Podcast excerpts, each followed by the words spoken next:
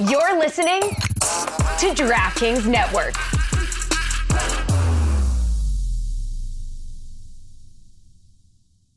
Another day is here, and you're ready for it. What to wear? Check. Breakfast, lunch, and dinner? Check. Planning for what's next and how to save for it? That's where Bank of America can help. For your financial to-dos, Bank of America has experts ready to help get you closer to your goals. Get started at one of our local financial centers or 24-7 in our mobile banking app.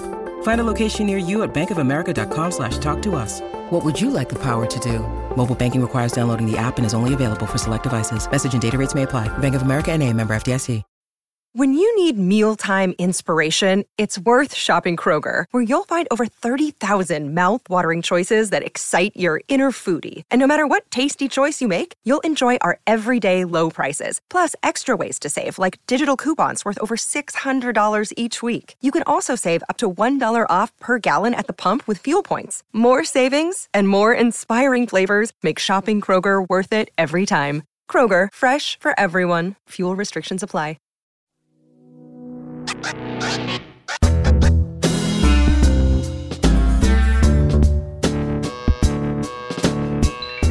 Did you guys see Chris Jericho challenge Greg Cote to an AEW Le Champion match on Twitter? What? What are we talking about? He- what happened here? Challenged Greg Cote? Yes, I read it. He said this is BS, and so I took that as he wants to fight Greg Cote fisticuffs. Yeah. You know, Notre Dame style. Just- Wait, what what happened there, Juju? Can you explain to us what this tweet was? So the man, the OG, aka Scoops, Big Dog, I see you, big brother. Salute to you. Greg Cote show with Greg Cote on Mondays. Salute to the hero. He was doing Ja'Marr Chase's Griddy. You know what I mean? Quite Online. well, quite well, might I add. You know what I mean? It started a little ragtime-ish, but then he, he got he, he crunk it up like Fred Flintstone. And then out of the left field, Chris Jericho said, "This is bullshit." Out of context and everything. And I took that as pay-per-view. Call Tony Khan, Michael, I see you. Call your partner Tony Khan, set it up pay-per-view. Go Jags. You totally got confused between Celebrity Prognosticator and PFPI, yeah? Right. Oh. Who's gonna tell him? I don't want to tell him. Who I wanna go with- Chris Jericho. right. I want to go with it. I'm like, yeah, that is bullshit, right? I think Billy you should tell start him. a feud, Juju. Noted, it done. Say less. Billy, didn't you tell us earlier in the week that Chris Jericho is the only celebrity prognosticator that lost? I'm looking into this because we've had. I, I think that every single week except two weeks, our celebrities have beat Colin, and Jericho's lost two of those times, and all of our other celebrity prognosticators have just gotten too busy to come back, which is pretty incredible. And also seems impossible, right? That these random just groupings of celebrities have been beating Colin every single week. Expert, huh? This, this guy. Welcome to Mystery Crate. Eh. Hey. Oh. Hey. Hi. What is Mystery Crate this week? That's a good question. Well, Billy. first off, before we get to what Mystery Creative should tell you, they're presented by DraftKings Sportsbook, the official sports betting partner of the NFL. Go to the DraftKings Sportsbook app now. Use promo code Dan when you sign up. That's who provides all of the lines for celebrities who keep How about beating that? Colin. Incredible. Wow, what a tie-in.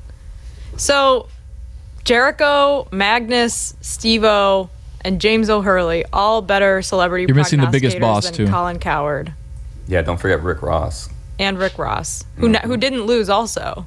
No, just busy. So, what is this week's mystery crate? Ah, we got Amin Elhassan and my arch rival Anthony F.U. Mays reviewing the, uh, what is it, the Book of Boba Fett? Yeah. It is know? indeed. Juju, why is Anthony Mays your arch rival? I don't think we've ever gotten to that. It's, I was a pandemic. I was depressed. He said, watch cats. I got more depressed as a mm. result. Oh, so I blame God. him. And I paid 12 bucks for it, you know? Yeah. Salute to cats. Salute to Idris Elba, but come on, man. No, but then he was out here snitching during fantasy football season too, and he was causing all kinds of problems. Exactly. Text, yeah. But 2022, I want to extend the olive branch Wow. to Anthony Mays. Turn over a new leaf. Let's get this year on track. My brother, call my phone and let's squash this beef. You did start the year though by saying "fu." It's still FM until he calls my phone. Okay, well call him. Fair enough. He's got your number, right? Eh, Give it out just in case. all right. What's the uh, studio number? 786 45 uh, Poppy. That's it. There you go, Maze. Call it up. Oh God, one of our listeners is actually going to call that number, and some poor guy in Miami is going to get a shitload of calls. Poppy. Seven eight six four five six Poppy really should have been the number.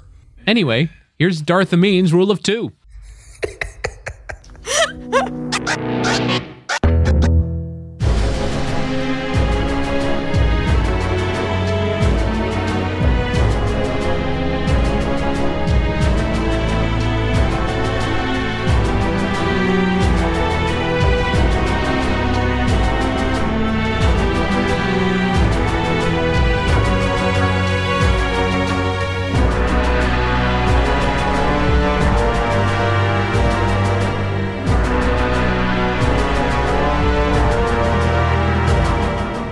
Welcome back to Darth Amin's Rule of Two. I've been waiting for you. This is the podcast where we break down all the stuff from Star Wars that's going on periodically. Of course, right now we are in the middle of Book of Boba Fett, the new Star Wars series. So we're breaking down episodes every week. We're giving you the Easter eggs, we're explaining stuff, and we're also talking other Star Wars things that come across the bow over here. As always, I have my Sith apprentice, Anthony Mays, who's producing this as well. Yes, Master. Mays, how'd you think episode one went, by the way, of the podcast? Episode one of the podcast went pretty well Mhm. because it was such a minimal episode. We really talked about a bunch of other stuff. Yeah. But I feel like this episode gives us a little bit more to talk about here, and I'm excited to get into it. I would say it gives us a lot more. I have a lot more notes than I did a week ago. And it's not because, you know, I, I didn't try last week. It's, I, I Oh, think they just gave us they gave us a lot more. A Couple of corrections from last time. Wanted to just point out real quick. First of all, I mistakenly said that the droid in the bounty hunter scene in Empire Strikes Back was IG-11. Of course, IG-11 was the one in The Mandalorian. It was IG-88. IG-88. which is not the number of times you log into Instagram a day, No, but a robot from the original trilogy. no, no, no, no, no, no. You've gone too far. Also, we were talking, we were asking each other, the Max Rebo band, why is it so much smaller? We speculated maybe some of them died on the barge, Jabba's barge when it crashed in Return of the Jedi. Maze had a lot of people come with the correction on this one. Mm. The entire band did survive, but they broke up soon after. Trouble in Paradise from Max Rebo and friends. Is it like Steve Perry leaving Journey? Is it EPMD breaking up and Erick Sermon becoming a solo artist? I don't know. But basically, Max Rebo Band, everyone's alive. Nobody worry. Everything's fine. But alas, like most great musical phenomena, they couldn't keep it together. The egos, they just get in the way, Maze. They can't just patch that up and go back to jizz wailing. They had to go their separate ways. I hear half the band kept the wailing part. we just want to do straight jizz. Holding me back with this wailing. Let's get right into the episode. It opens with we're at Jabba's palace. The gate comes up, and we get that same shot that we got of R2 and C3PO in Return of the Jedi, where you see their relative size to this massive, massive gate as it opens. They walk in, it's backlit, very cool looking. They bring the guy that tried to kill Boba Fett from episode one. They throw him in front of Boba. Surprise, surprise, he won't talk. As our friend, the Matt Berry voice droid, 8D8. tells us he is an assassin of the night wind and he'll never talk. Reputation is legendary. There's no way he'll talk. They're very expensive. And Fennec says that's overpriced. You're paying for the name. You're paying for the name, like buying a Jaguar or or a or a Range Rover. A Patagonia jacket. Six toe. I wish we could clip. I wish to God we could clip just a little the six toe speech from Ben Stiller and Heartbreak Kid. Guys from Patagonia. It's a big account. If you watch Heartbreak Kid, you know what I'm talking about. If you haven't, you don't even have to watch it. You can listen to our podcast, Cinephobe.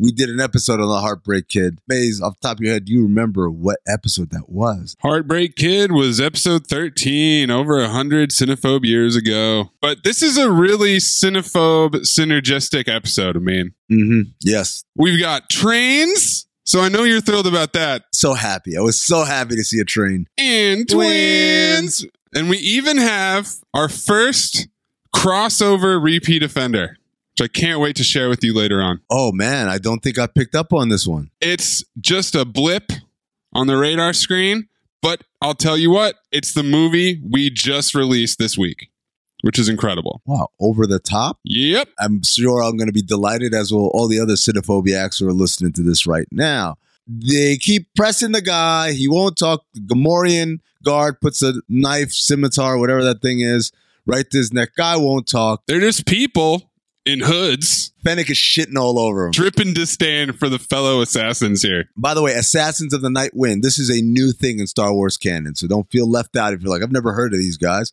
They made it. They created it for Book of Boba Fett. At one point, the guy does talk. He says Iktua, which is a callback to what the rude droid on Cloud City said to C3PO. How rude. How rude, yes. And so we now know that Iktua is basically a cuss word in the Star Wars canon, much like Dank farrik is kind of like God damn it or whatever. Is the C3PO how rude later a callback when Jar Jar says that? I'm just putting that together now. He goes, How wooed. Oh. I tried to forget Jar Jar. Yeah, I guess that's more my generation, huh? Yeah, yeah. Clone Wars, the only episodes I've ever skipped with. Is this a Jar Jar episode? We're skipping. Remember, there was like three or four episodes. It's all about Gungans and Naboo. I'm like, I don't care. Not interested. Fennec says, You won't talk to us. Maybe he'll talk to the Rancor. Hits the hidden switch. Trapdoor opens. The throne moves up. We're going to watch him get eaten by a Rancor maze. He starts freaking out. He says, It's the mayor. It's the mayor. The mayor sent me. And then he turns around and realizes as the gate opens for the Rancor's cage, surprise, surprise, there's no Rancor because Luke Skywalker killed it five years ago. Come on, buddy, where you been? News travels slow. Also, as I learned from doing some reading and prep work for this episode, apparently this is to emphasize what a screw up Bib Fortuna is. Kind of a dumbass, right? And he's just lazy. And even though he inherited Jabba's empire, he didn't run it with any sort of efficacy. Also, Rancors are tough to come by, Maze. I don't know if you know that. Do you know where they're from? You know where to get them from? I do not know. You got to get them from Dathomir, which is where Darth Maul is from. The Night Sisters, if you watch the Clone Wars. Not a nice place to grow up. It's awful. If you played the Star Wars video game, Fallen Order, there's like a significant part of that game where you're on Dathomir. It is the creepiest planet. It's just like, get me the hell out of here, man. It's a fun game, but damn, like I've never been stressed playing a video game like being on Dathomir. It's terrifying. So that's where Rancors come from.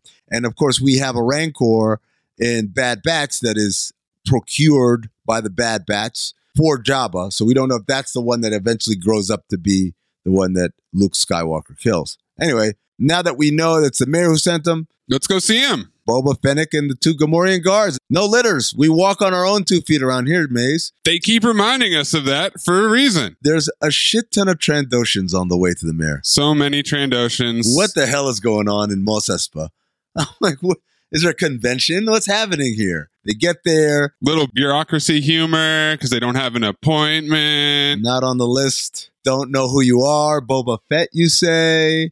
Major Domo comes out, says, no, no, they're fine. Sorry for the lack of pomp. We didn't hear your litter. Yeah. Serendipitous visit, but the mayor is indisposed. Boba ain't having any of it. Walks right past the Major Domo. Major Domo tries to tell him this is a restricted area. And the mayor is an Ithorian. Commonly referred to as hammerheads. Yes, we've seen them before in the cantina, Mos Eisley in the A New Hope. But we've never had a speaking character be one, right? I think there was one in Clone Wars. Okay. But this is the first time we've heard them speak in English. You know why he was speaking in English or in Galactic Basic, as they call it? Do you have a translator on his neck? He had a translator on his neck.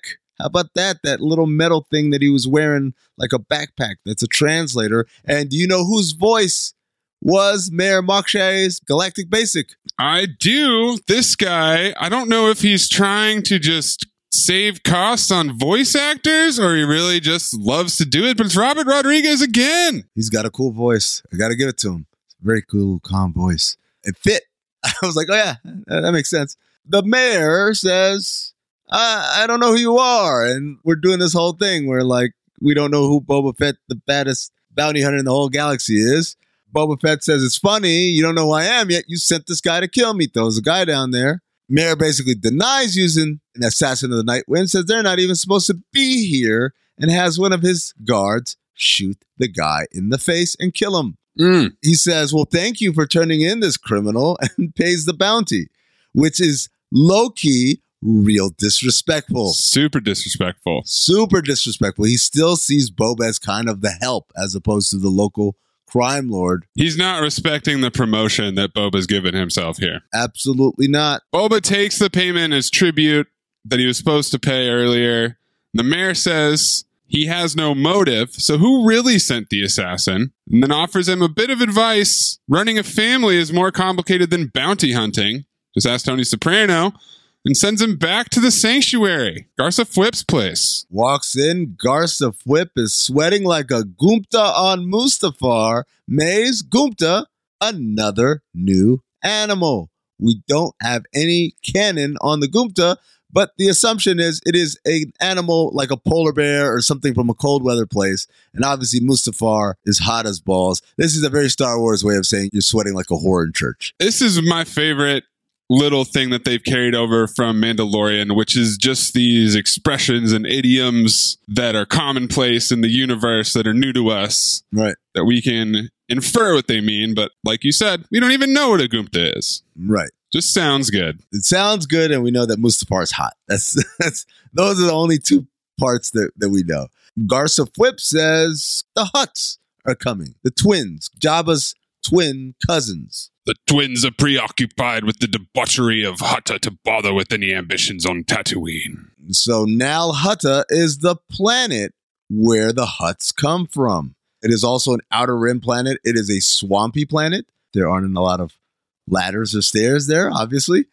Um, from Clone Wars, we know of a couple of Jabba's relatives, most notably Ziro the Hutt. Remember, we talked about him last week, Maze. Mm-hmm. Are the twins, who have not been mentioned before in canon, are they perhaps Ziro's children or another set of cousins, or what are they? We don't know, but we do know as Boba and Fennec exit the sanctuary, here comes the drums, and everyone turns around. Now that's a litter. That's a litter. That's how you walk in. That's an entrance. That litter is huge and has a lot of people carrying it, including one guy who is a Niktos, by the way. Did you notice that the guy in the front? Couple Niktos in this episode, but yes, there was one Niktos carrying the litter. The twins are cuddled up together like a yin yang symbol. They've got the tank full of snacks. The female one has a little beauty mark on her chin. Female? a female using leverage? Leverage. Shout out to Battlefield Earth, Cinephobe episode 19. They are basically saying, hey, this is ours by birthright. And they pull out what I believe is Jabba's will. Is that what that was? It was paperwork. It was the deed to Jabba's palace. yeah, pretty much. But Boba doesn't give a shit. Bib Fortuna took it over and I killed him. Hence, it's all mine. So kick rocks. The female twin says, well, why, do we, why don't we just kill him? And out from behind them steps out the most badass gangster Wookiee I've ever seen. I won't lie. I had to do research to figure out who the hell this dude was. His name is Black Chrysanthemum. He's a bounty hunter and he's a badass. He looks incredible. this got me so fired up. He makes Chewbacca look like just an adorable little Pomeranian. He's terrifying. Like he walked out and I was like, oh shit. His gun is eight feet tall. Yeah. He's got the armor on. He's brolic. He's really built. Like Chewbacca's rather slim when you think about it. Right. This dude is up here. And so his backstory was he was captured on Kashyyyk and he volunteered to be a gladiator because he thought it would make him a greater fighter. And eventually he escaped and became a bounty hunter and was used by Jabba quite often. And so it makes sense that he now is in the employ of Jabba's cousins. Along his journey, Black Krrsantan has crossed paths with Obi Wan Kenobi, Han Solo, and yes, even Boba Fett, which is why Boba recognizes him and calls him a gladiator. Or dismisses him as gladiator. Boba says, Look, your sister's right. You want this, you got to kill me. These are not the death pits of Dur, and I am not a sleeping Trandoshan guard. Go back to Nal Hutta. The male one says, Bloodshed is bad for business. We'll, we'll continue this conversation later. Fennec says, We can't kill them without permission. What does this mean? I mean, permission from who? Well, I know what most people might be thinking. Oh, is it like killing a made man in the mafia or whatever? No, that's not what this is referring to. The New Republic have a treaty with the Hutt, and you're not allowed to attack or kill them Mm. without doing a shit ton of paperwork. We know that Boba hates paperwork. Boba hates the paperwork, man. And the reason for this, you say, wait, wait a second. Why, why would the New Republic is supposed to be good and freedom and democracy and all this shit? Why would they make a deal with the Hutts? Well, here's the problem. When you are trying to organize a rebellion to overthrow a massive, expansive empire, you can't just walk into your local weapons depot and buy some weapons. Mm. You gotta buy them on the black market. And Gotcha. who runs weapons running on a black market? Organized crime. And in the case of the New Republic or the rebellion at the time, the Rebel Alliance, in the Outer Rim, the people that they went to to get stuff from was the Hutts. And the Hutts were playing both sides.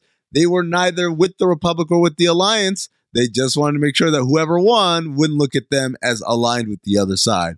And so, due to their business relationship with the Rebel Alliance, when the New Republic is founded, they signed a treaty with the Hutt that basically allows the Hutt to do their shit in the Outer Rim without a lot of encroachment from the authorities. All money smells good, I mean. It sure does, as was emphasized to us in Last Jedi by Benicio del Toro's character. Remember when they go to Canto Bight, Oh, yes, in the casino. the controversial Canto Bight? So then Boba goes back to his Bacta Dreams. Oh, here we go. they go. introduce these guys. That's it. What a tease, I mean. This was so exciting. I think this is how this is going to go for the whole season, right? He's just going to, every time he gets in his bacta tank, we're going to get a flashback. And that's the most frustrating thing for me because the present day timeline is crawling. This hasn't even been a full episode's worth of stuff yet. Right. Then we go to the flashback for the rest of the episode. But before we get to that, The NBA playoffs are heating up, and so is the action at DraftKings Sportsbook, an official sports betting partner of the NBA, with same game parlays, live betting, odds boosts, and so much more. Don't miss out as the NBA postseason winds down. And if you're new to DraftKings, you got to check this out. New customers bet just five bucks to get $150 in bonus bets instantly. Download the DraftKings Sportsbook app now and use code DAN, that's code DAN, D A N, for new customers to get 150 bonus bets when you bet just 5 bucks only on DraftKings. The crown is yours. Gambling problem? Call 1 800 Gambler or in West Virginia, visit www.1800Gambler.net. In New York, call 877 8 HOPE NY or text HOPE NY 467 369. In Connecticut, help is available for problem gambling. Call 888 789 7777 or visit ccpg.org. Please play responsibly. On behalf of Boot Hill Casino Resort in Kansas, 21 plus, age varies by jurisdiction, void in Ontario. Bonus bets expire 168 hours after issuance. See dkng.co slash bball for eligibility, deposit restrictions, terms, and responsible gaming resources. The Tribes of Tatooine, Chapter 2, written by Jon Favreau, along with staff writer Noah Kloor, who was an assistant on The Mandalorian. It's directed by Steph Green, who directed episodes of Watchmen, Man in the High Castle, The Deuce, You're the Worst, Preacher, Billions, etc. She's a TV director for hire. That- That's what you surmised by the resume. That's the thing. You come in, you do one episode on a big show, and you move on to the next. It's a pretty good life, I think. I've read about this, and the reason why is because it takes so much work to set up one episode that in order to have multiple episodes in production, They have to be going at the same time. so you got to have different directors. And so that's why you see a different director for every one of these episodes. And most of these people are people that have a pre existing relationship with Jon Favreau. Before we get into the next section, which I like to call Dances with Tuskens, Okay, so I called it Boba of Arabia. there is a lot, a lot of Dune in this episode. I never watched Dune. I didn't even watch the new one. I tried the first 15 minutes and it was I was so bored that I stopped. I had never taken the plunge, but with the new movie, I did the whole thing. I watched the new movie, the old movie. I did a lot of research. And it's important to remind people that Dune was published 12 years before Star Wars was released. Right. And although George Lucas has never talked about his direct influences from Dune like he has with Flash Gordon, there is very explicit references in this episode which always connected to Dune. Right. And we will definitely get into those. Boba of Arabia dances with Tuskens. Let's get into the flashback sequence, me. Now he's training with the Tuskens. They're teaching him how to use the gaffi stick. The only Tuskens listed in the cast are the chieftain, the kid, and the warrior. And like you guessed last week, the warrior is played by a woman, Joanna Bennett, who is a stunt woman from Captain Marvel and Wonder Woman. There you go. I could just tell by like I don't know her body movement. That's a duck. That's a duck, man. That's a duck, man. Got some questions last time, like what are Tuskens underneath the masks? We don't know. They've never been shown in canon without a mask on. We assume they're humanoid, much like the Mandalorians sometimes will adopt someone who's not Mandalorian, like Din Djarin. The Tuskens similarly will sometimes adopt people who are not native Tuskens into their tribe and dress them in their garb. But there have been a couple of pictures and legends what they look like. They're all very different. So I would say not worth your time to look up because it won't give you any answers. We learn also that these gaffi sticks, not just weapons, they also use them to clean the teeth of their bantha. Did you know that, Maze? Dual purpose. There's a very special relationship between a Tusken and his or hers gaffi stick. We'll get into that a little bit later. Mm-hmm. While they're training, a wart or a frog dog jumps out of sand, runs away. They shoot it. Everyone cheers. The frog dog was first seen outside of Jabba's palace in Return of the Jedi, I believe in the special edition ones, right? Where it eats something. The added CGI effects. Yeah. Got to get that frog dog in there. As they're training and just kind of chilling and cheering about shooting this thing, we hear rumbling in the distance. And no joke, I mean, my first thought was sandworms, Dune. I thought Krayt Dragon, which I guess is the same thing, right? But we've done the krayt dragon. We did it in Mando season two. They can't just keep going to the krayt dragon device. It's got to be something else. And guess what? It's a train. It's a train, and I felt so nostalgic for the pre pandemic cinephobe when we talked longingly about riding a train, riding the rails, Maze, from LA to New Orleans. You miss train travel, I mean. I do. If you don't listen to Cinephobe, I wax poetic on an era where you rode in a train, and I'm not talking about like those cheap Amtrak seats that are just like a Greyhound bus. I'm talking about sleeper car. I'm talking about you go to the cafe car and there's linen, there's a waiter, and you sit down, you have some champagne, or as Gal Gadot calls it, champagne. Champagne. Saw the trailer for that new Agatha Christie movie, and she's in it, and she says champagne, and I said, "Boom." but yeah, man, train travel is so fun. So this train comes, and they just start lighting up, lighting up these Tuskens. They get wrecked. Oh man! And at first, I thought, are these the Niktos gang? But then I was like, why would they be on a train? How could they get a train? They're a biker gang. We don't really find out who's on the train. We just know there are a lot of Tuskens who die. Later on, there's a funeral pyre. All of this is made to humanize the Tuskens once again, because throughout Star Wars, originally we all kind of just thought of them as these annoying kind of savages that live out in the wilderness. And they're just people who are minding their own business and people shooting them and they grieve just like the rest of us, et cetera, et cetera. Boba says, I can stop the train. After he sees those speed bikes go by at night and they call the train a long speeder, which I liked. Yeah, that was very cool. But he's already picked up the hand signals pretty quick, at least enough to communicate rudimentarily. We don't know how quick Pretty Quick is because we don't know how much time has passed since That's true. he was basically their captive to now. It's roughly a five year gap between Sarlacc pit, and present day. So Yes, this could have been a whole year. exactly.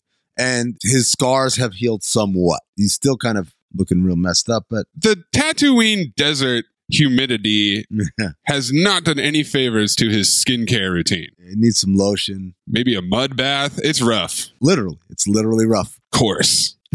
like sand, it gets everywhere. It's everywhere. So Boba goes, and this is probably was my favorite part of this episode. Yes. This is a big part. Follows these bikers. The bikers walk into the infamous Tashi Station. That's right. If you remember in A New Hope, Uncle Owen telling Luke he can't go, and Luke says, But I was going to go to Tashi Station and get some power converters. Eh. That's Tashi Station. You say, Amin, how do you know that's Tashi Station? They never said it. There's no signage. How do you know? Because in the deleted scenes of A New Hope, he actually does go to Tashi Station. Yeah. He goes, I believe he's getting the power converter, looks up in the sky, sees something, pulls out his binoculars, makes out that there is a Star Destroyer up there that is in combat, in battle, runs into the bar at Tashi Station and runs into his friend Biggs. If you remember, blasted Biggs, where are you? Biggs Darklighter. Who's this guy? His name in Biggs, and we see a guy with a mustache, and then he dies. Why do they just assume we know him? The reason why was because there's a whole deleted scene where he runs into Biggs at this bar. Biggs is his buddy they grew up with, who went on to go to Imperial Flight Academy, I believe, to go be a pilot for the Empire, which is what all these kind of country boys wanted to do, simply to just get off of Tatooine, out of the outer rim, and kind of like see the galaxy, kind of like people who join the military now, the Air Force or the Navy or whatever. And there's a couple there, a dude and his girlfriend.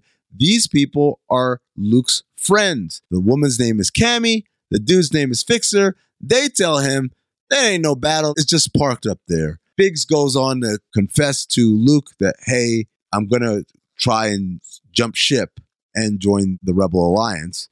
This after he told them in front of Cammy and Fixer, oh, the rebels are nowhere near here. The Empire doesn't give a shit about the Outer Rim. The usual shit that people talk about when they live in a piece of shit part of the country, right? Like, ah, nobody cares about us. None, none of that shit happens here. So later on, obviously, in another deleted scene in New Hope, he sees Biggs on Yavin 4. It's like, oh shit, you made it. And he hugs him and all that stuff. And then Biggs dies not too long thereafter. But Tashi Station, where the biker gang, the Niktos gang, they're there, they're stealing shit. And who do they steal shit from? But Cammy and Fixer.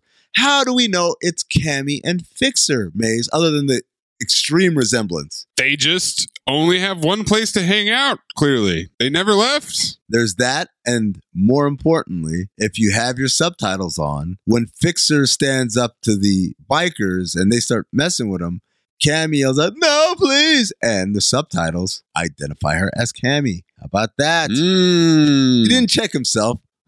So, Maze, what's he going to do? Wreck myself. And then the door opens and we see the silhouette Mm. of Boba Fett. Now, Maze, every kind of resource I looked at says this is reminiscent to Mandalorian season one, episode one. Sure. I took a different reference Raiders of the Lost Ark. Mm. When Indiana Jones shows up to Marion's bar in Nepal Yeah. and they're about to mess her up, and right as they're about to put the hot poker in her face or whatever, the door opens and we see Indy's silhouette. I felt that was a direct reference to that right there. It's just a classic cinematic look, silhouetted by the door. But before you move on, I mean, Mm-hmm.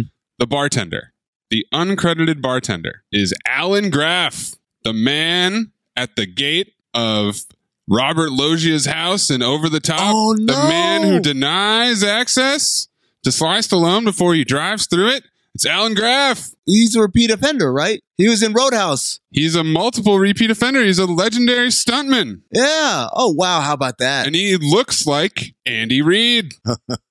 it's like coaching. he looks like Andy Reid after maybe a little bit of a diet. Just go vegan, Andy.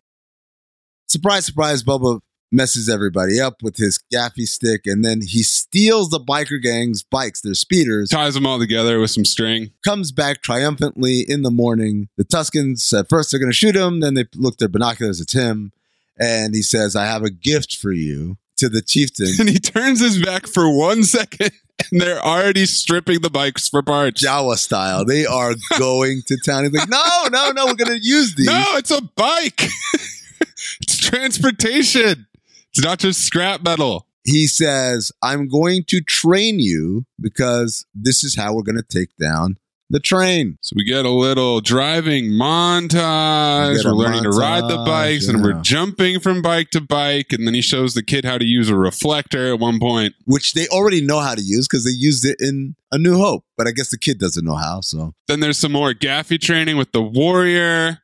Boba's getting better. We think he disarms her, but she rolls and catches it out of midair like a real badass. and then trips him. She still got the upper hand. I always remember, Maze, even Rocky had a montage. It's true. In fact, in Rocky 4, spoiler alert, you had a third of the movie was montage. And you'll learn more about Rocky 4 next week on Cinephobe. Oh boy. So they're finally ready to take down this train, and this is very reminiscent of Lawrence of Arabia. It's also pretty similar to the train heist in Solo. Yes. The other thing about Lawrence of Arabia that before I, I even thought about that reference is when the train comes the first time, the Tuskens grab their rifles. Their rifles are very long, much like the rifles that the Arabian Bedouin used to use, and some of them still do use on the Arabian Peninsula. So they go ahead, they take down the train. By the way, Maze, this isn't Boba's first time on a train robbery Oh. there is an episode in Clone Wars where they have a train heist. Heist Month is back on Cinephobe with him, Asajj Ventress, and Bossk. A lot of trains in the Star Wars universe. A lot more than I would have expected. Things fly. Why do we need trains? It's just a long speeder. Moral of the story you always need trains. That's why we're going to do the great train ride for Cinephobe one day. There's a couple great moments in this. Boba's speeder about to explode. He catches the Tusken that got knocked off, and they both jump on right when it explodes. I just call this action. Action. We get action on the train. We get the, the typical top of the train fight. The warrior really does the lion's share of the work here.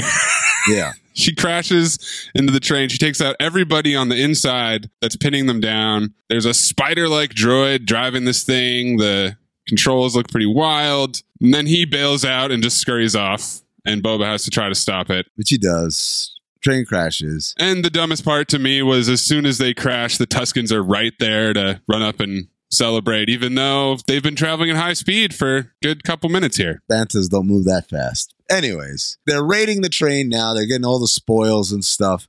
You've got the prisoners. And what are they, Maze? The Pike Syndicate. The Pike Syndicate. You remember and love them from Solo when they go to Kessel. You know them from Clone Wars, from Star Wars Rebels. The Pikes are one of the biggest gangs or organized crime, I should say, organizations in all of Star Wars. One of the five syndicates, I mean, alongside the Hutts, Crimson Dawn, Black Sun, and the Crymorahs. They are the ones who control the spice trade. Spice, you say, I mean. Spice is the number one drug in Star Wars. Spice.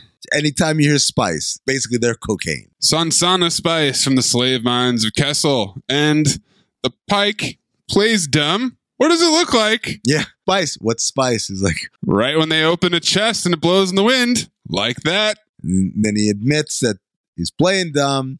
They don't mean any harm. Well, they did mean harm. They just thought that they were worthless people. Uncivilized sand people is what he calls them. Then Boba says these people lay ancestral claim to the Dune Sea. So, all right, we've got Spice. We literally say Dune. Yeah. Boba's journey here with the Tuskens, while similar to Lawrence of Arabia and Dances with Wolves, is also pretty similar to Paul's experience with the Fremen, learning their ways, adopting their culture. Even later on, he's going to get his own outfit, kind of like a still suit. Same stories repackaged time after time, but it's great. Hero with a thousand faces, folks. Boba sets up a protection deal for them. He said, Are you going to kill us? Says, No, I want you to go back to your overlords and basically tell them, You come through this land, you got to pay a toll, you got to pay tribute, Their lives are a gesture of civility. and you guys get to walk back. It's like, Oh, we're going to die. It's like, No, Anchorhead is just about a day's march up there. Go single file, Tusken style. which is also another indicator, yes, that Boba is now recognizing the customs and the ways of the Tuskens. Guy says we're gonna die of thirst. We need our water tank. He hands them the black melons, The black melon, the hubba gourd. what we saw in episode one. And then the Tuskens knock loose the water car like it's a fire hydrant in the city on a hot day. They dance in it. They've never had this much water in their life. cut to a bonfire was sitting around and the chieftain is telling boba the tusken history and the history of really tatooine and that tatooine wasn't always a desert planet it was once filled with water the dune sea was actually an actual sea it wasn't just sand They've stayed hidden since the oceans dried, and Boba says they shouldn't have to hide their warriors. But the off-worlders have machines, and this is even more similarities to Dune. And I wonder, is Boba going to unite the Tuskens and take control of Tatooine as their prophesied messiah? because we figure out that there are also a lot of different tribes of tuskens and not all of them do things the same way the chieftain says i have a gift for you boba and boba says oh real It will guide you. yeah and so he opens up this thing It's a lizard.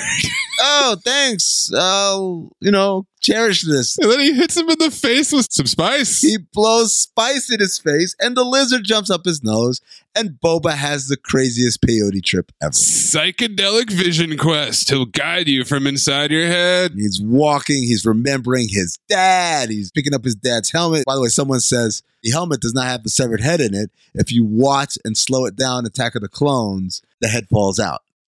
Which is so creepy, but he sees his own reflection in his father's helmet.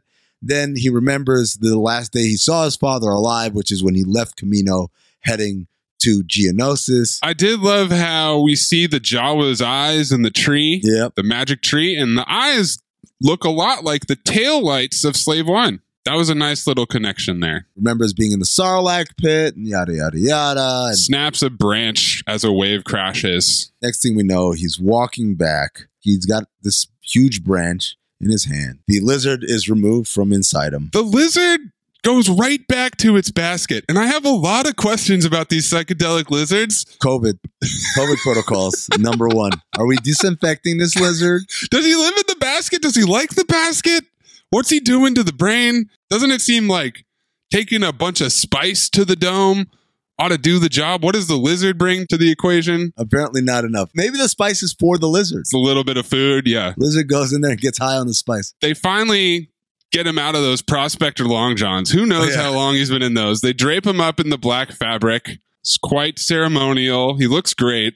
Then they go and visit the blacksmith, who is in a little chunk of wreckage that is straight out of some Ralph McQuarrie concept art from back in the day. And it's time to make your own gaffi stick, like it's a build a bear. More importantly, Maze, it's kind of like what the Jedi had to go through to make their own lightsaber. So the Jedi, before obviously Order 66, they would have to go to the planet of Ilum, where you would have to go find your kyber crystal. The thing that makes a lightsaber ignite and shoot out that laser is kyber crystal.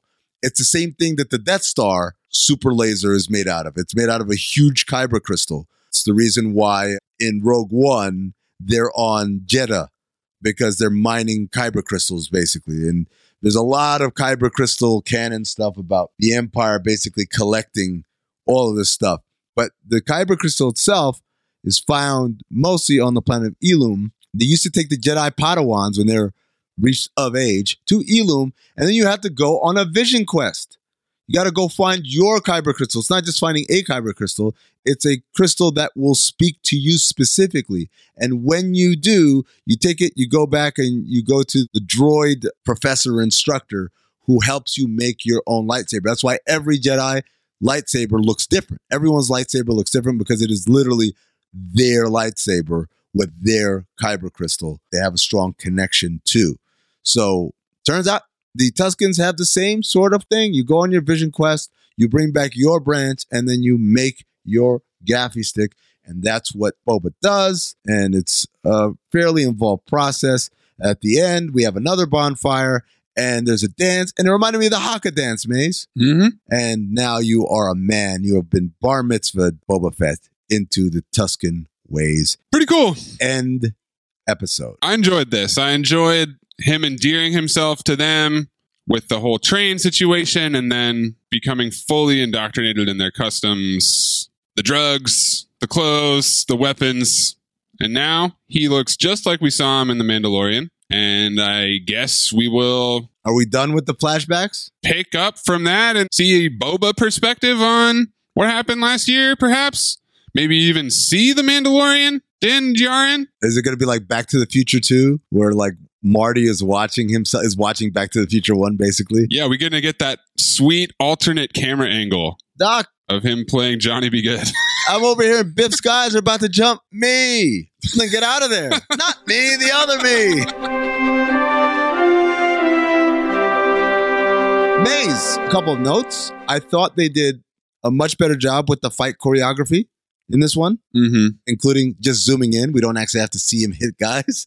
I can see his crazy face, and that's enough. I thought the CGI on some things was really good, like on the Hutts. Yeah, they look great. They did an incredible job. Flip side, the train looked very CGI, very episode one CGI. The thing about the volume is that now that we know how it works, there's this very short depth of field essentially where things are actually happening. Like the training on the speed bikes is a good example, right? Because they had so many people falling. Right. We're not going to get any wide shots of that. We're going to get the mid shot, and there's a 10 foot essentially bubble where the action is happening, and then everything else is CGI around it. Once you can pick up on the depth of field of that, it's kind of distracting, but I'm not as bothered as you are by the questionable CGI of the train. It's not mind blowing like perhaps seeing The Mandalorian for the first time was. It's not bad. It just looked very CGI in a way that a lot of other things did not. And The Mandalorian, and even, like I said, like the Hutts looked very good. Like that was very well done. Maybe this is the impact of COVID. There's some things where it's like, uh, get, to, get to it. Just like, just, just give me something that works rather than take your time on this one because it shows. It shows like the Hutts. That's why we're talking about will the Hutts be the recurring villain, the main antagonist in this show? Given the amount of time and care they put into doing them, they're going to factor in. I just know because they spent way more time making that look good than some of the other stuff. The other thing about the Hutt that tells me they're probably going to be the main antagonist or they're going to factor in greatly is that they weren't in any of the promotional material. Right. And they always hide just like when the Mandalorian came out, they had, there was no mention of Baby, Baby Yoda. Yoda. Same thing here. There's no mention of the twin Hutts, and so the fact that they introduced them, I believe this is going to be big. Question about the Hutts. Mm-hmm. More than twins? We getting some Game of Thrones action off of this? Are you getting some tension? Are you picking up on some tension? They are cuddled up, and it's not easy for them to move around. So it seems like they might just stay that way constantly. You feeling? I mean, we know that Jabba had a thing for humans. Well, not even just humans. A menagerie. He liked Princess Leia and then the Twi'lek before Princess Leia. He always liked to have a, a little sex slave, but do Hutts bang I don't know if it's a sex slave so much as like, entertainment? yeah, I like strippers. Mm. It's not about the sex for him; it's the power, right? Like I have a chain around your neck. You're my pet. I make you, you get up, you dance, you do it. If I don't like it, Mhm. I throw you to the Rancor. I've always felt like it was more of a power dynamic. Like, did Jabba bang Princess Leia? I guess this is one of the age old questions of Return of the Jedi. I want to believe no. One of the age old questions. Yes. As soon as I saw Return of a Jedi for the first time, I thought to myself, For 40 years. Jabba f- Leia? Did they? It's kind of like Paulie with the robot in Rocky Four. Future callback, by the way. There's some tension going on between the, the Hutt twins, for sure. We'll have to keep an eye out for that. I don't know. I don't know. Hmm. Overall, Maze, this episode, file or phobe? Should we give it a grade? grading it grading it's hard because this is like a six or seven out of ten for me if it's a grade it's a step up from the first episode that's for sure Okay. i'm excited by the Hutts i'm excited by Black Krrsantan i like where the present day timeline is going but my biggest issue with this show is the way they're presenting it and it just seems like they should have done one or two flashback episodes Right. not necessarily right away, but this pace, like I said earlier, there hasn't even been a full episode worth of action in the present day. Right. There's been a lot more in the Tuscan timeline, which I'm enjoying. I'm enjoying Dances with Tuscans. I thought this episode was a lot better in that respect. I like that it didn't jump back and forth. Yes. Half of it was right now, and then the rest was a flashback. I like this more.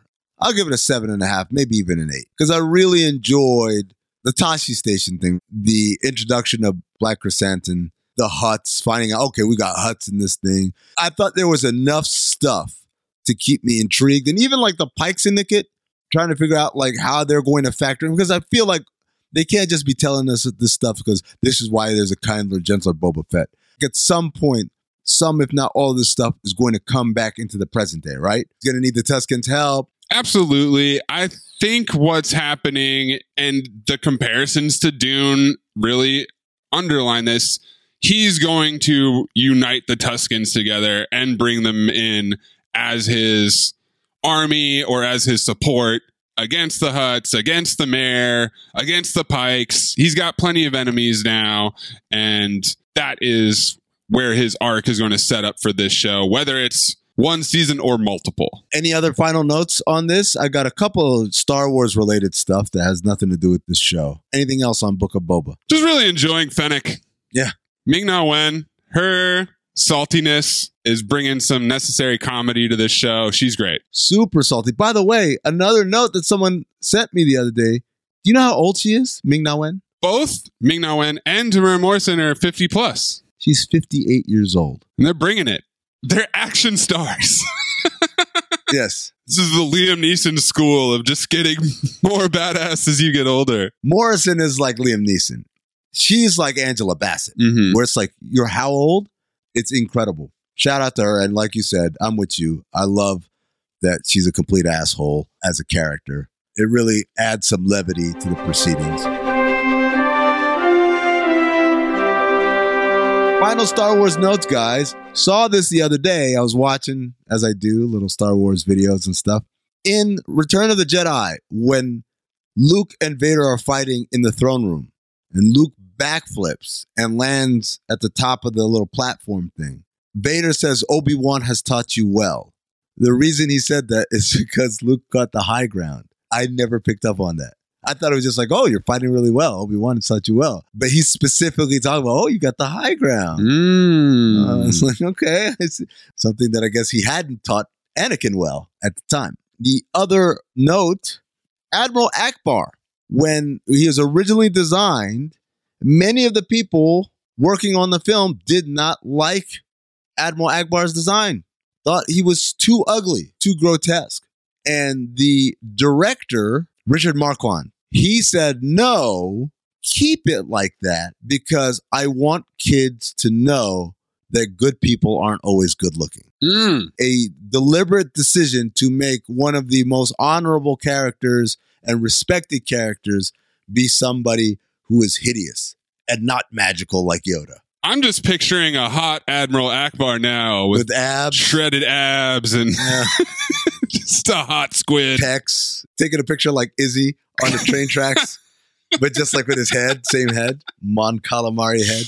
It's interesting because I think Yoda, while not a looker, still has an element of cuteness to him. The way he talks and like the giggles and the fact that he's small, that for a child is very reminiscent of a Muppet. Whereas Admiral Ackbar looks like a lobster. He just looks terrifying. That's the difference. Like, there's nothing cute or cuddly about Admiral Ackbar, and his voice doesn't do him any favors. He talks like this is a trap, you know. So I think those are the, the things that Richard Marquand is talking about. There's nothing redeeming from a surface level of Admiral Ackbar, but again, he is very well respected and he's a good person. So shout out to that decision there and Star Wars teaching the babies. Can't judge a book by its cover. Maze, we did it. We made it through a second episode. You're not dead. I'm not dead. Hmm. So the rule of two continues. What I want is I want people to continue to do what they did. Send me corrections, send me things we might have missed, Easter eggs we might have missed, references, other Star Wars canon stuff. Also, I want to start trying to think about a guest list. There are a lot of people out there who love Star Wars. You want to make an appointment, is what you're saying, to see the mayor. Yeah, exactly. I want to see my guy Mok. Mok Shaiz. If you have any suggestions of people who are Star Wars fans, preferably people who are famous for other things. Don't send me Dave Filoni, right? Like, okay, I get it. First of all, I can't get Dave Filoni on this thing. Second of all, I don't want to bore Dave Filoni. Like, Star Wars is his job. I want to get the people who maybe talk football for a living or music artists or whatever. Let's get those types of people in here, give them an opportunity to talk about something that's not their profession that makes them well known. Rather, talk about the goodness and the greatness of Star Wars and specifically a Book of Boba Fett. As always, thank you for listening. If you're not subscribed to Cinephobe, uh, you know, go ahead and head over there. We have fun. It's Sylvester Stallone month right now, Maze. This week we dropped Over the Top, which is the arm wrestling family drama. Arm wrestling Rocky. Let's be real about it. Or is it arm wrestling Kumite? I don't know. Either way, check out Cinephobe. It's available wherever you get podcasts. For Anthony Mays, I'm Amin Elhassan. And remember, sometimes it's just overpriced because you're paying for the name.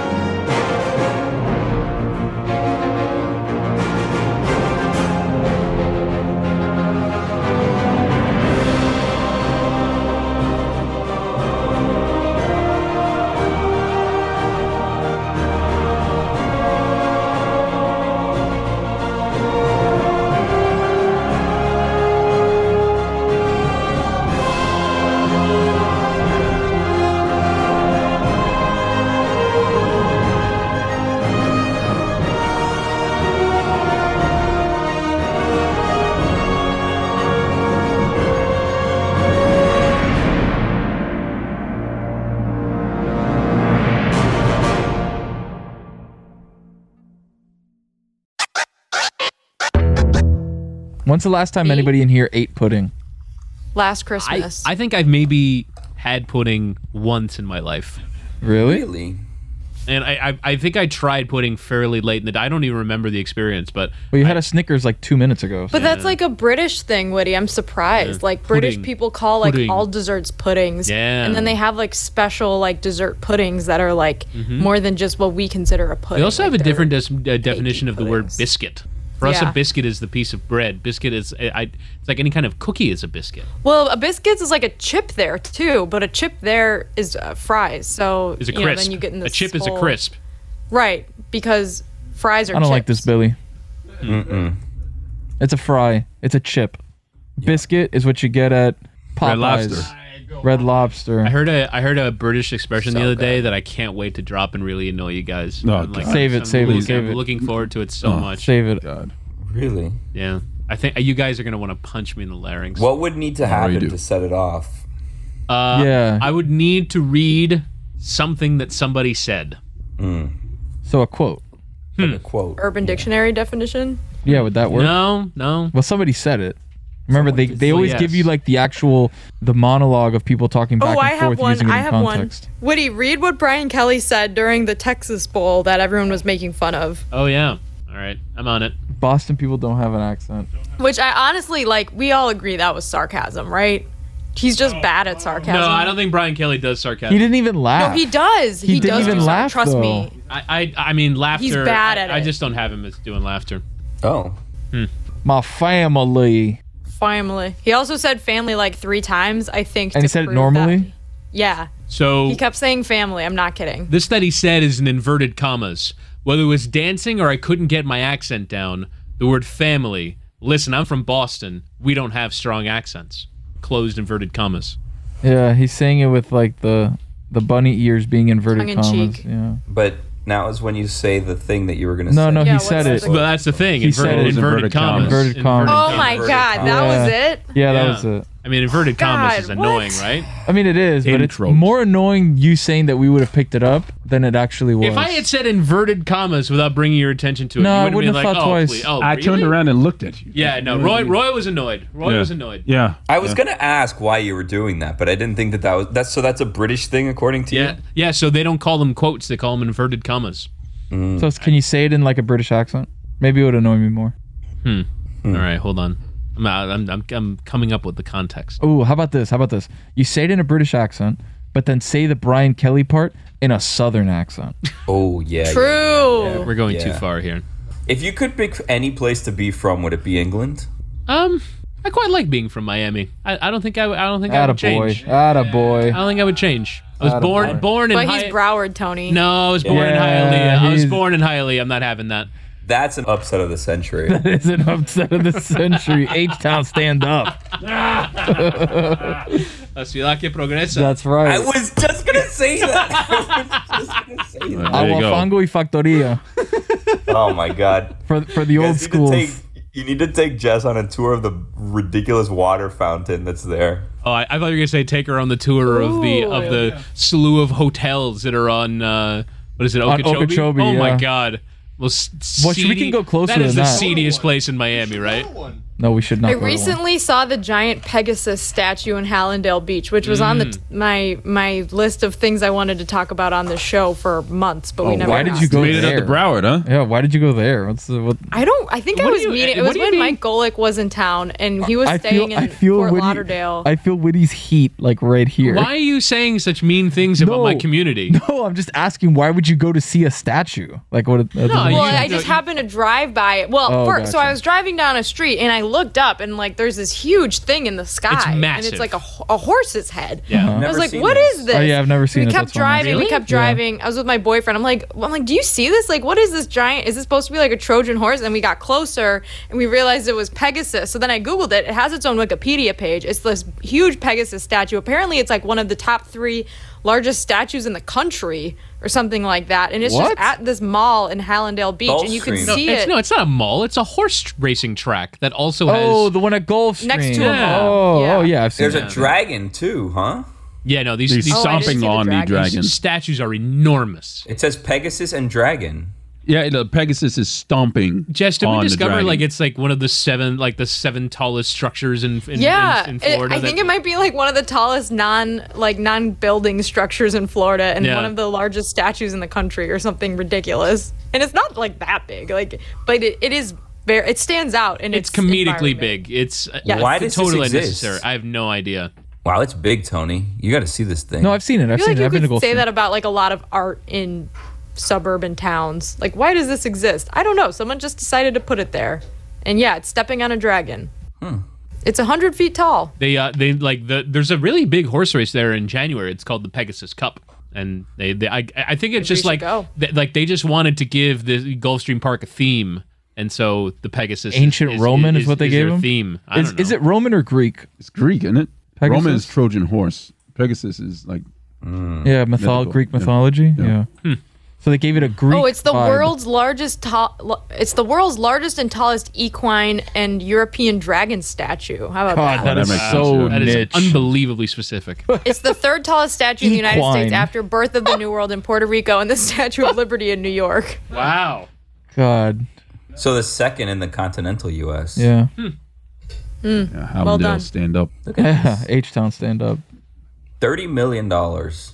It just is an ostentatious No reason for it. ridiculousness. No reason for it at all. I could see it from the uh from my apartment balcony. I'm like a mile and a half away, and I could see it. Really? Yeah, it's massive. That's great. Yeah. Yeah. Mm-hmm. well, that was mystery crate Boba Fett, huh? That was good, right? Sure. I really hope Pegasus doesn't get buried at the end of this mystery crate. People need to know. Well, they Well, they just did. They found Are, out. are you, are Yeah, you you- you intimating, just are told you them. intimating I that mean, people are not listening to the end of Mystery Crate?